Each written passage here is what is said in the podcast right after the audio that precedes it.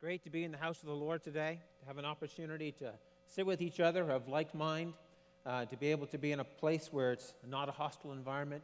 We can freely talk about what we feel strong about, what we believe is significant.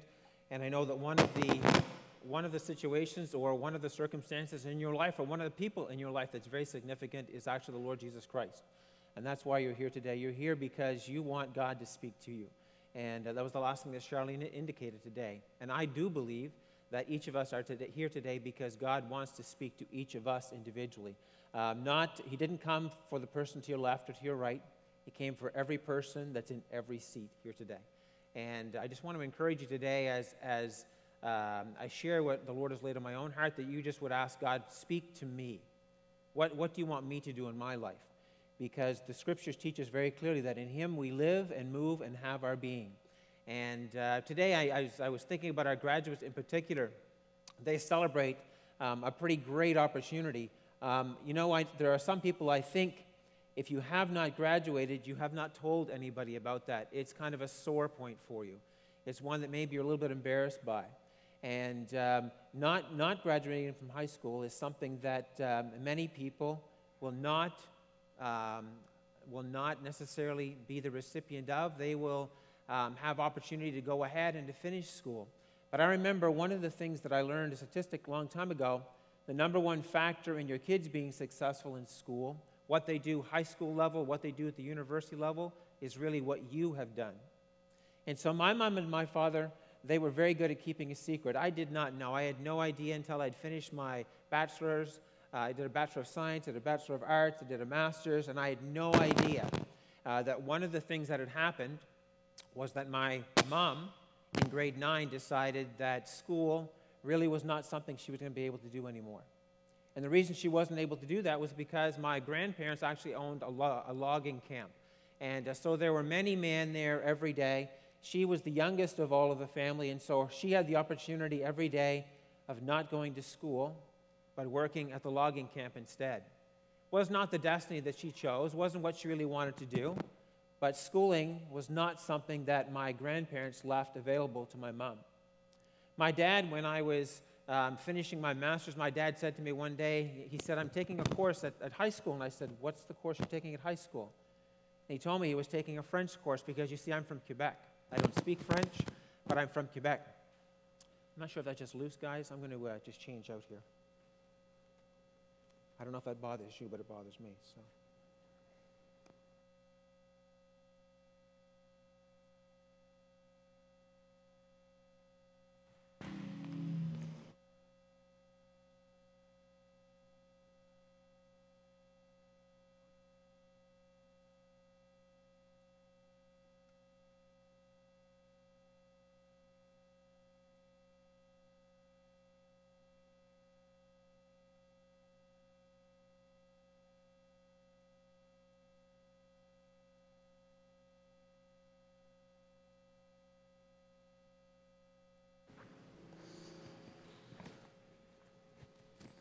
All right. How you like me now? And so, with, with my dad, one of the things that he never told me either was that he did not finish his high schooling because in Quebec, it's just like to graduate, you have to have, just like math, English, science, and history, you also have to have your French. Well, my dad did not have his French. So, in his, I don't know, 40s, 50s, he decided, you know what, I think I want to go back and finish my schooling. And, uh, and he did that. Now, I know that growing up, and I'm just going to tell a little bit of my, my own story. I know growing up on 300 acres of farm, having the opportunity to be a farmer for life was something I decided very early. Didn't even have to make it a prayer issue.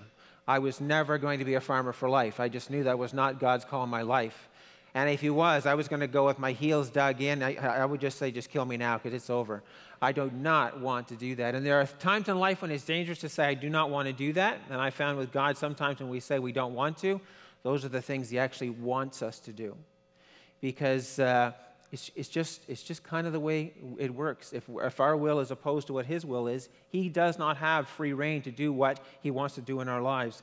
And so I want to just say to each of our grads today this is a big deal for you guys. Graduating from high school is a big deal, it's a great celebration. And I would encourage you to do one thing Really pray and ask God to lead you because I promise you, He will. He will lead you. If you ask for advice, He will lead you.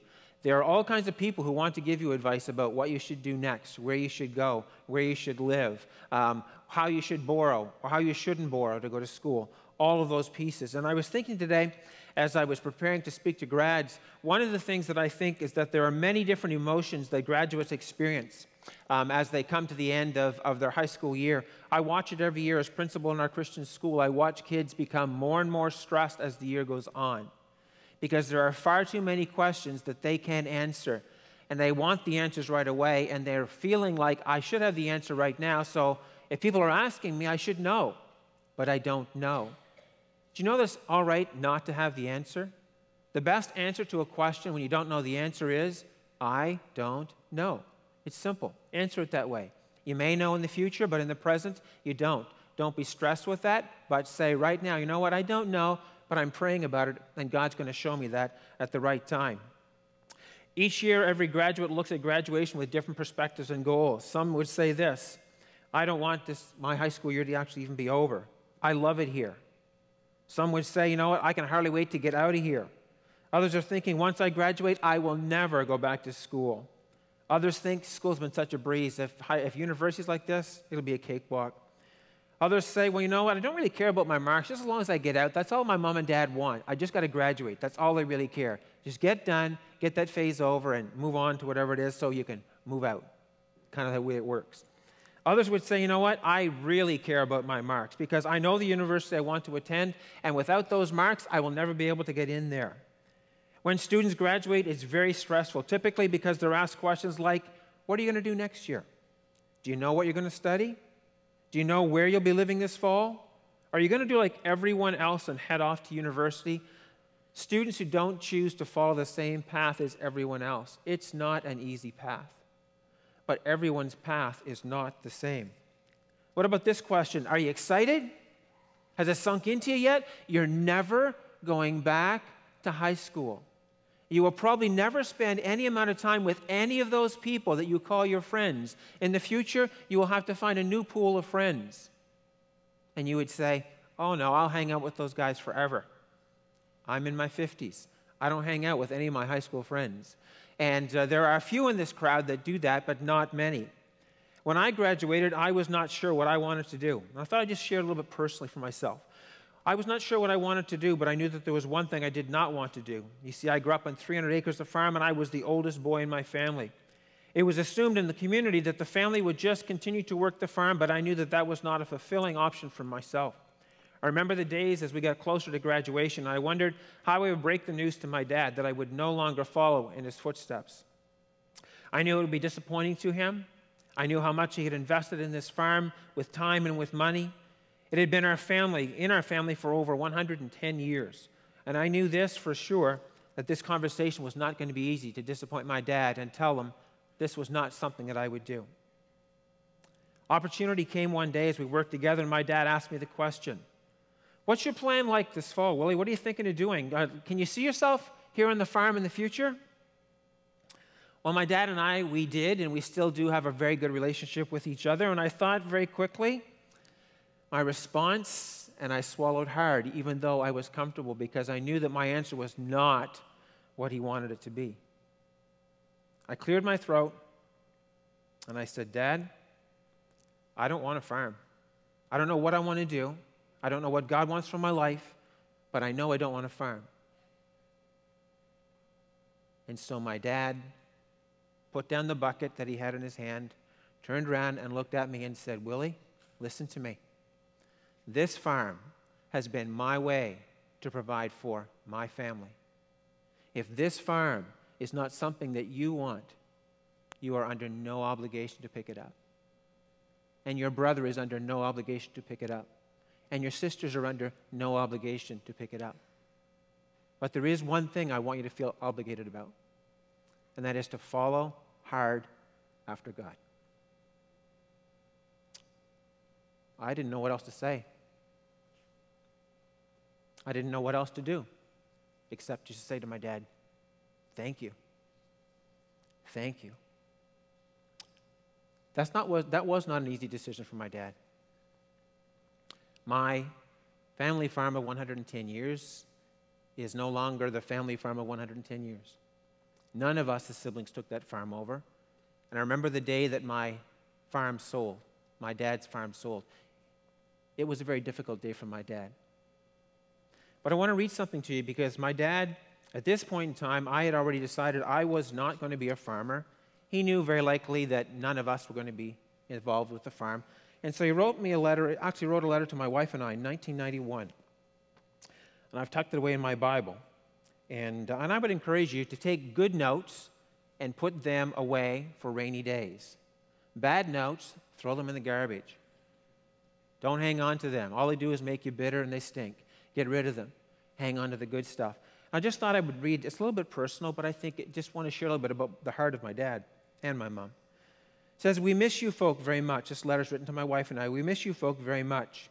We faithfully pray for both of you each day that God will continue to keep his hand of, of mercy and encouragement upon both of your lives. I'm so glad and honored to have you as my oldest son, Willie, and I'm truly amazed at how God has led you over these last 15 years. My greatest desire and hope for you is that you would always continue to be found in God's perfect will for your life. It seems such a short time since you were just a wee lad, and now you're here on your own.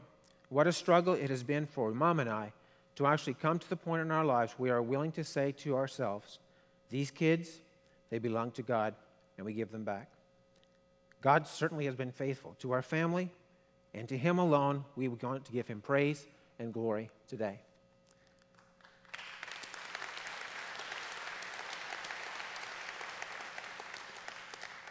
I've had many conversations with my mom and my dad over the years, and I want to say again, their support and prayers have been so influential in my life. I would encourage you today that have graduates, continue to pray for your kids, continue to communicate with your kids, continue to keep the door of communication open with them, and let them know that you are praying for them often. May they always hear these words I love you. Regardless of their choices, regardless of their life direction, you have the opportunity, you have the privilege of loving them and having them as your children. So I would encourage you in that today. There may, may not be many things you can do for your kids if their choices are not what your choices would be, but there's one thing you can do, and that is pray for them. And prayer is the most powerful tool in your weapon basket. Pray for them often. And so I was thinking about graduation, all the different emotions that are there, and I thought, you know what? I think everybody ought to go back to the stress of graduation day. I think everybody ought to go back there and start asking those questions to each of us. So, what are you doing with the rest of your life? So, where are you going to go to school next year? So, and the questions keep coming. And we keep coming up with answers and we try to think through where we want to be next because realistically and truly, I believe that all of us need to be people that every day answer the question what am I doing with my life? We ask graduates that. It's a question we should be asking ourselves also. So significant and so important. It has been said that when, one of the things that we don't need as individuals is that we do not need more truth. We just need to put more truth into the practice of our daily living. It's been said that for individuals, the average person will spend 20 years of their life sleeping, six years of their life watching TV, TV five years of it getting dressed, getting ready to go out to work or to play, whatever, three years of it waiting, one year on the telephone, and four months just tying your shoes. It's said that most of us only use about 10% of our potential, and those that use 25% are considered geniuses. Imagine what we could do if each of us just moved ourselves from 10% to 15% of what our potential actually is. Michelangelo worked on 44 statues in his life. Can you name 44 of them that he accomplished? He worked on 44, but he only completed 14 of them. David and Moses are probably the most famous. The other ones, he never finished them. They're just blocks of stone with perhaps an arm or a head or a leg. They're in a museum in Italy where, once, where one can see all of the unfinished works that the unfulfilled potential of this great genius never was ever able to finish. It's sad enough to realize that there are unfinished works of Michelangelo. First thing is just imagine what those things would have been worth. But what is even more sad is to look every day at people around us and realize, you know what? There are people around us who are just like blocks of stone. They've never really been developed. They've never really come to the person that God designed them to be and to be the person of potential. Why are you not moving towards your potential? Why am I not moving towards my potential? What stops me? What holds me back from being all that God wants me to be? Let's even take the God equation out. What holds you back from being all that you want to be, period, in the professional world? On your sport team? What holds you back? I was on a flight recently and there was this big guy sitting in front of me. And uh, he was all dressed in athletic gear. Uh, we were coming back from Toronto. And so um, the guy beside him started just asking him questions. And so I, I just I eavesdropped because there was nobody beside me to, to, to talk to and to listen to. And so I thought, I'm just going to listen to what this conversation is. And so I listened to this guy talk. What he wants to do is he wants to be a professional ball player. That's what his goal is. He has the build, he has the strength, he has the look.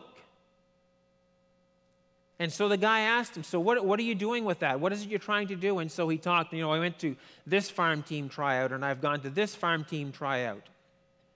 And he said, So, where do you live? He said, I live in Moncton.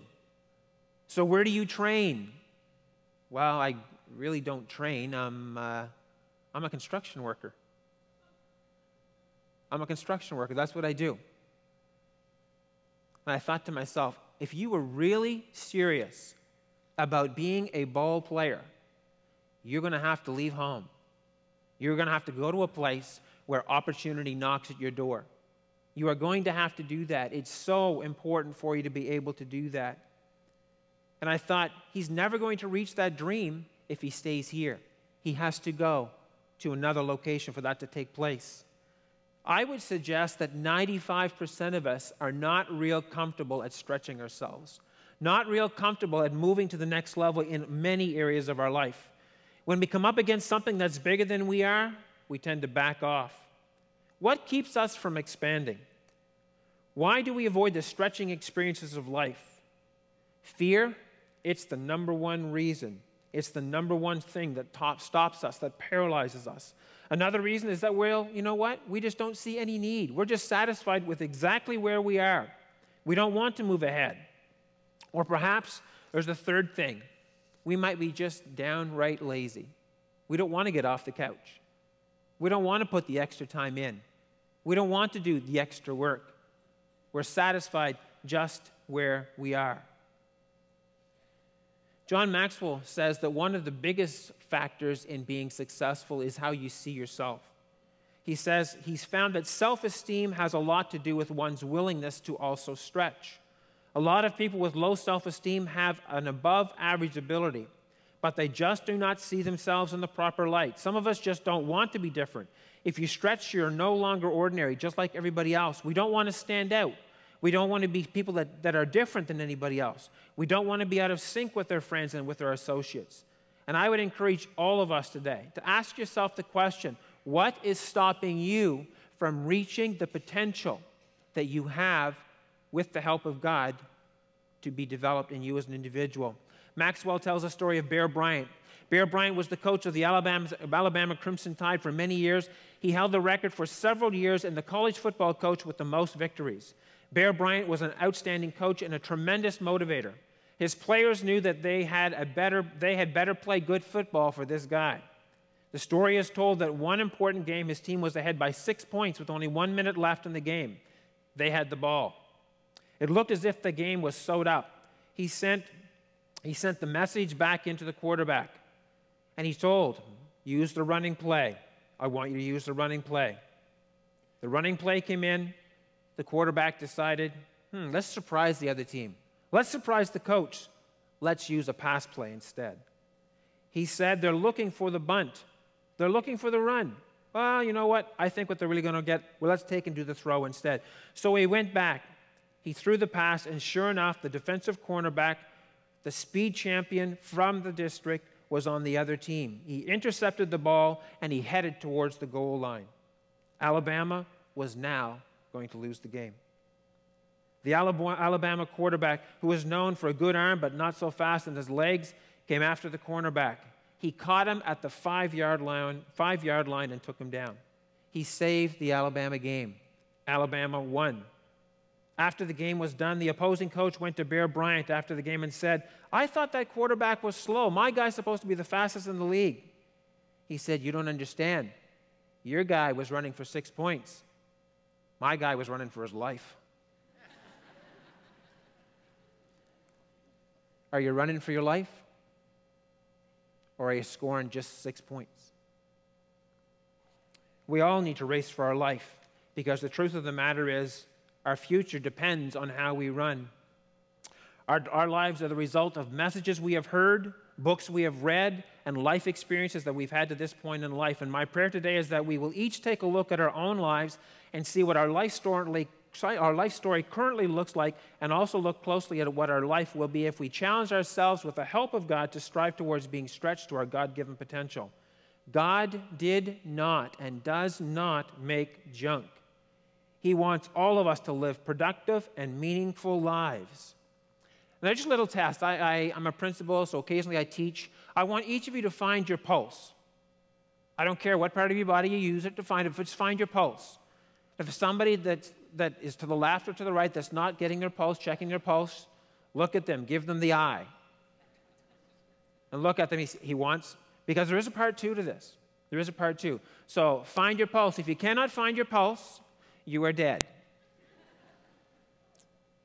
But you, uh, it's obvious this morning that everybody in this room has a pulse. Otherwise, how did you come in? You didn't come in in a gurney.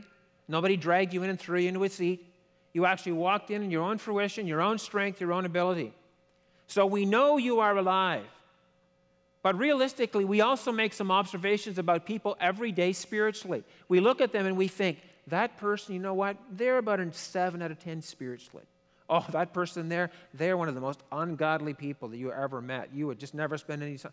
We make those kinds of observations. We may not say them out loud, but we make observations about where people are spiritually, day in and day out, by how they live their lives before people. There are many principles for us to explore. There are principles of success and there are principles of failure we would do ourselves a favor to know the difference and embrace success. I personally believe that we need to recognize the principles of success in order for us to be able to build them into our lives. In John chapter 15, verses 1 through 10, I want to look at that this morning. John chapter 15, verses 1 through 10. John writes and he says, I am the true vine and my Father is the gardener. He cuts off every branch in me that bears no fruit, while every branch that does bear fruit he prunes so that it will be even more fruitful. You are already clean because of the word that I've spoken to you. Remain in me as I also remain in you. No branch can bear fruit by itself, it must remain in the vine, and neither can you bear fruit unless you remain in me. I am the vine, you are the branches. If you remain in me and I in you, you will bear much fruit. Apart from me, you can do nothing. If you do not remain in me, you are like a branch that is thrown away and withers. Such, branches are picked up, thrown into the fire, and burned. If you remain in me and my words remain in you, ask whatever you wish, and it will be done for you. This is to my Father's glory that you bear much fruit, showing yourselves to be disciples as the Father has loved me, so have I loved you. Now remain in them in my love. If, my, if you keep my commandments, you will remain in my love, just as I have kept my Father's commandments and remain in his love. Here, John tells us the fruitful principles of living that we need to keep in mind at all times in our own spiritual walk. The first thing is he tells us we must stay connected to the unlimited power. What things push in our life for us to connect to them? What things push away the times that we need to spend alone with God?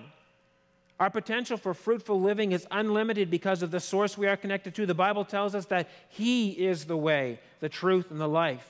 He is he is here, and he tells us that he is the vine. that we are to be attached with Him, that we can live and be nourished by Him and through Him. When we realize that, then we understand how Paul could say that he could do all things through Christ who strengthened him.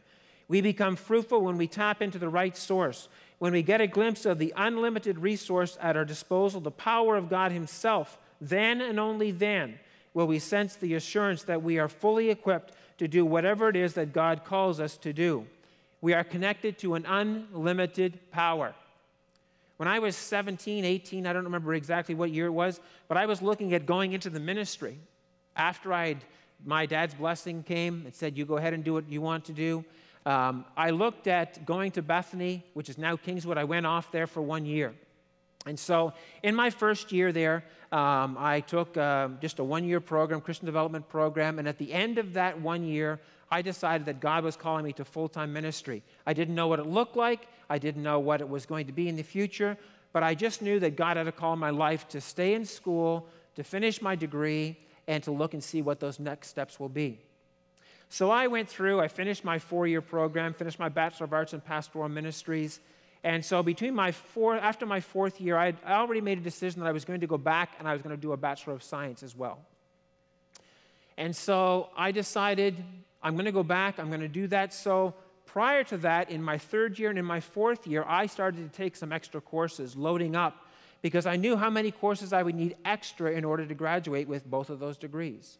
So I graduated with one, and I had a window of opportunity to finish some coursework and then graduate with my second degree. And so, one of the things that I had done first, I had done my Bachelor of Arts in Pastoral Ministries. That was my opportunity to be in the pulpit, as people would say. And growing up where I grew up, I mean, I never knew anything about a Christian school. Didn't even know that one ever even existed. I had no idea about that. When I went off to Kingswood, I knew that guys went into ministry.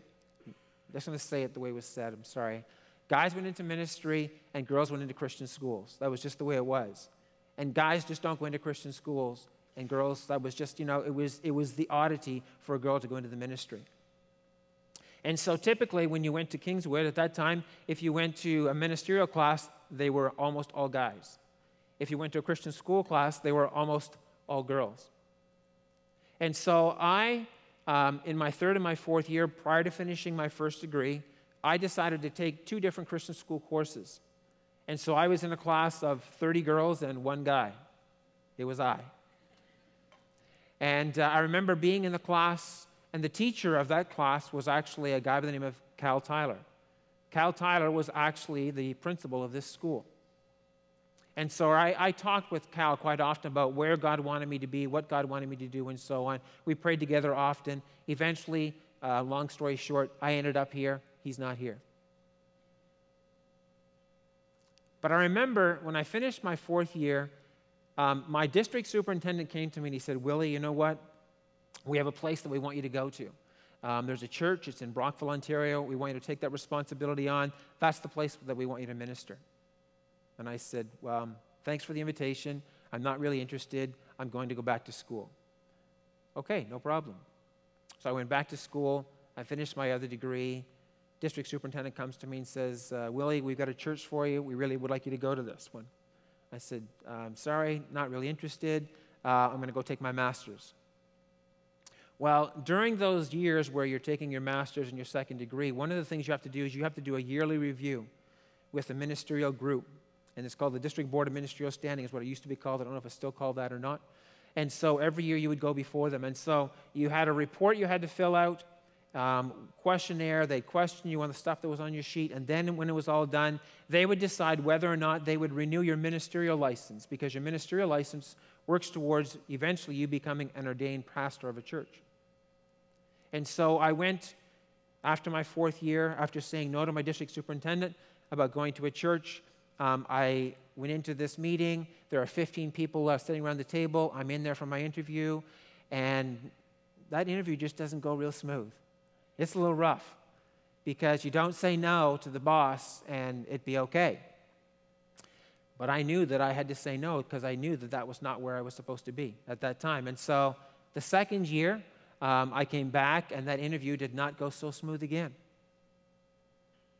And at the end of the meeting, they said to me, We want you to know something.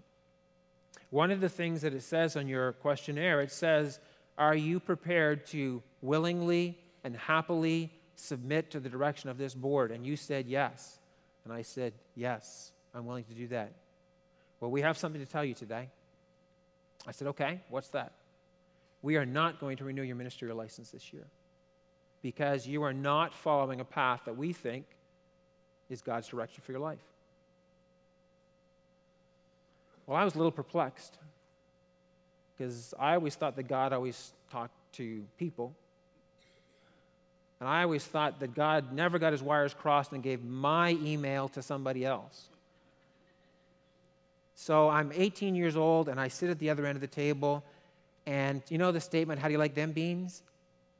One of them said to me, I want to read that statement to you. Are you prepared to willingly, happily submit to the direction of this board? My answer was, yes. I said, I have no choice.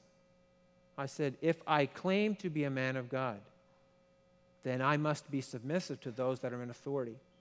I choose to be submissive. I don't agree with your decision. I think you're totally wrong. But I am willing to be submissive to that.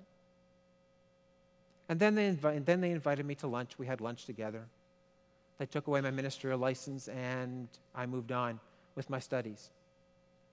Well, I had done a little bit of work prior to that, and I knew that what I wanted to do was be involved in Christian schools. I didn't know how, I didn't know where, but that's where I was going to go.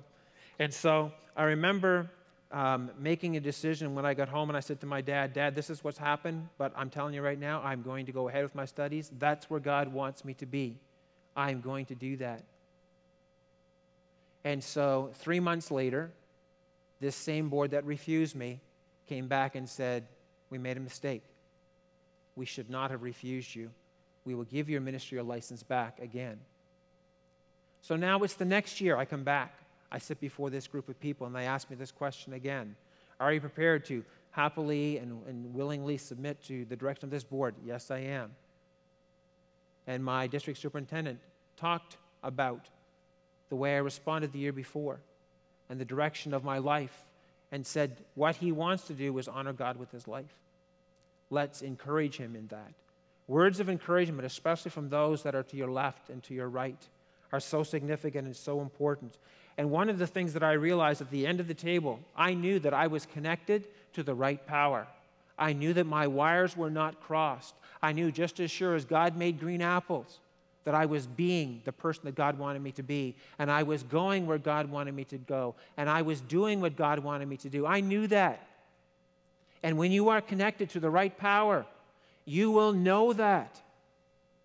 How many of you could say, you know what? I have known that in my life. There have been times when I've known I'm connected to the right power. Anybody in the room? Please put your hand up. Have you? Yes, yes. Because you know what? Graduates need to see those hands today. There have been many times in my life when I've known that God is speaking to me because I'm connected to Him and he's using, using circumstances and situations to shape me as a person, to develop my character, to help me to find God's full will in my own life. And each of us, we need to be connected to the right source. Secondly, when I look at that portion of Scripture, one of the things I see is that His care, our, excuse me, our care is in His hands. He owns this plant. He says, This branch, Willie Brownlee, you're connected to the vine, the power source. And anything that I experience in life is actually for my good. It's to help me to develop and to grow and to bear fruit. And sometimes we look at life and we think, you know what? It's not so nice hanging out here. It's not so easy what I'm doing right now in life. But in the good words of Pastor Buckingham, what's that got to do with anything? Nobody has ever been promised life easy. And I want to say this this morning also the best lessons you will learn in life it's when life is difficult. Remember seeing a poster many years ago, and it said it was a poster of a basketball player, and he was on the court, and it said this If you want to know the real character of the player, put him in the game. Don't watch him on the bench. You're in the game, folks. You need to be connected to the right power. You need to be a person that realizes your care is in His hands. You can trust Him. He will never leave you, He will never forsake you. Thirdly, our productiveness is under His care. What we get out of life, we must trust Him for the results. He will prune the plant so it produces fruit. Every branch that bears fruit, He prunes it so that it may bear more fruit. God removes everything that hinders our, useful, our uselessness. He cuts away the sin that so easily entangles us. Hebrews 12 and 1. Fourthly, our partnership is with God. In verse 4, Jesus talks about the partnership. It says this Abide in me, and I in you. As the branch cannot bear fruit itself unless it abides in the vine, so neither can you unless you abide in me. We cannot live our lives in a manner that pleases God if we do not abide in Him. According to the book of Acts, in Him we live and we move and we have our being. Robert Morrison, who was a missionary to China, was traveling there to begin his missionary journey. And as he was traveling on this journey, the captain of the ship was not real excited about this journey that this guy was taking. He was skeptical, he was negative, and he wasn't really nice in the conversation that he gave to Robert. Finally, Robert arrived in China. And as he was getting ready to leave the ship, the captain looked at him and said, I suppose that you think you're going to make an impression in China? Robert Morrison said, No, sir, I will not. But I sure believe that God will. Because Robert Morrison had a partnership with God. You are not in your own work. Wherever you work, you are in the work of God, and God is empowering you to be the salt and the light of the earth, the fragrance of Christ, no matter who you rub shoulders with, day in and day out. Difficult days, pray more. Not less, more. Easy days, thank God because there are difficult days coming. I'd also say this our promise is from God. If we abide in Him, He will abide in us. Psalm 37 4 says, Delight yourself in the Lord, and He will give you the desires of your heart. If I delight in God, my desire will be to do the things according to His will and ask according to His will.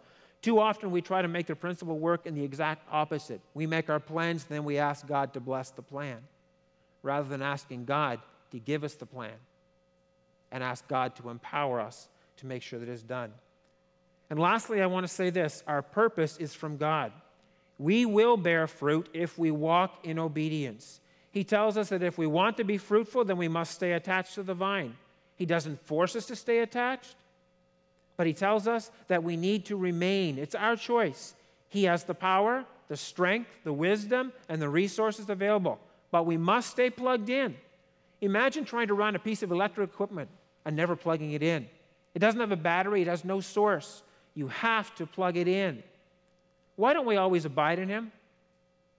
Plain and simple, we just disobey. We begin to think that we can do life our own way. We begin to have unhealthy self confidence instead of Christ confidence. When we do not have active, positive attitudes, it's because we're not plugged into the vine, we're not hooked into the source, we're depending upon ourselves. And Christians, we should not have to psych ourselves up to go to work.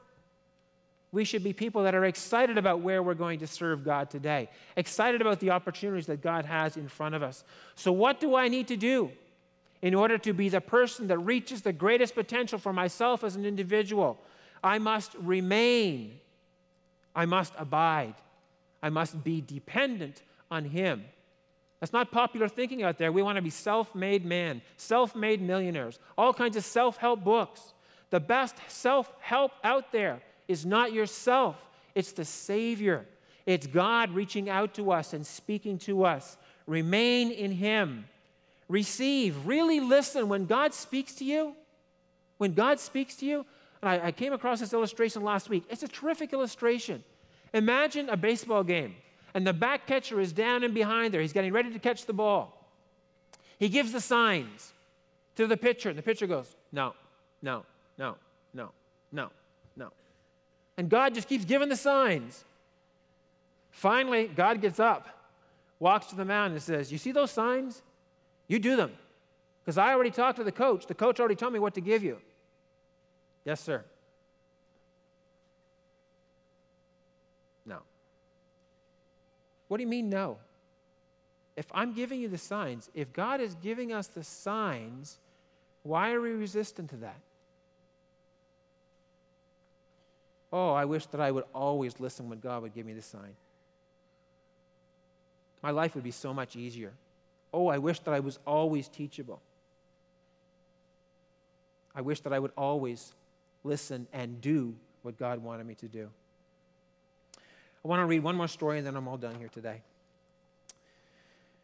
Says this it says, You're going to meet an old man someday down the road, 10, 30, 50 years from now, old man or an old woman waiting there for you. You'll be catching up with them. What kind of an old person are you going to meet? They may be seasoned, soft, a gracious fellow, a gentleman or a gentlewoman who has grown old gracefully, surrounded by a host of friends, friends who have called them blessed because of what their life has meant to them. Or you may, be a, or you may meet a bittered, disillusioned, dried up old buzzard without a good word for anyone, soured, friendless, and alone. That old person, that's going to be you. You will be the complete opposite of everything you've done, everything you've said, everything you've thought today and tomorrow. Your mind, sorry, their mind will see you molded every day because of the beliefs that you have gone and you put made a part of your own life. Their heart will be turning out what you've been putting in. Every little thought, every deed goes into this old man. Every day, in every way, you're becoming more and more like yourself. Amazing but true. You're beginning to look more like yourself, think more like yourself, talk more like yourself. You're becoming more and more like you. Live only in the terms of what you're getting out of life. The old man gets smaller, drier, harder, and crabbier if you are a self centered individual. Open your lives to others. Think in terms of what you can. Your contribution to life in the old man grows larger, softer, kinder, gentler. It's up to you to be the person that you want to be. Be the person that God has made you to be. In Back to the Future, there's a line that, that is always used, and I find it quite interesting. Back to the Future, Michael Fox, the trigger line for him every time to get him to do what they want him to do is Are you chicken? Are you chicken? And Michael Fox turns around and does what he doesn't want to do, but does what they want him to do. There's a story that's told about an eagle that abandoned her nest, but in her nest she left the eggs. One egg survived, and a farmer discovered it. He took it and he placed it in with his hands. Now, I can't imagine a hen ever sitting on an eagle's egg, but that's just what the story says.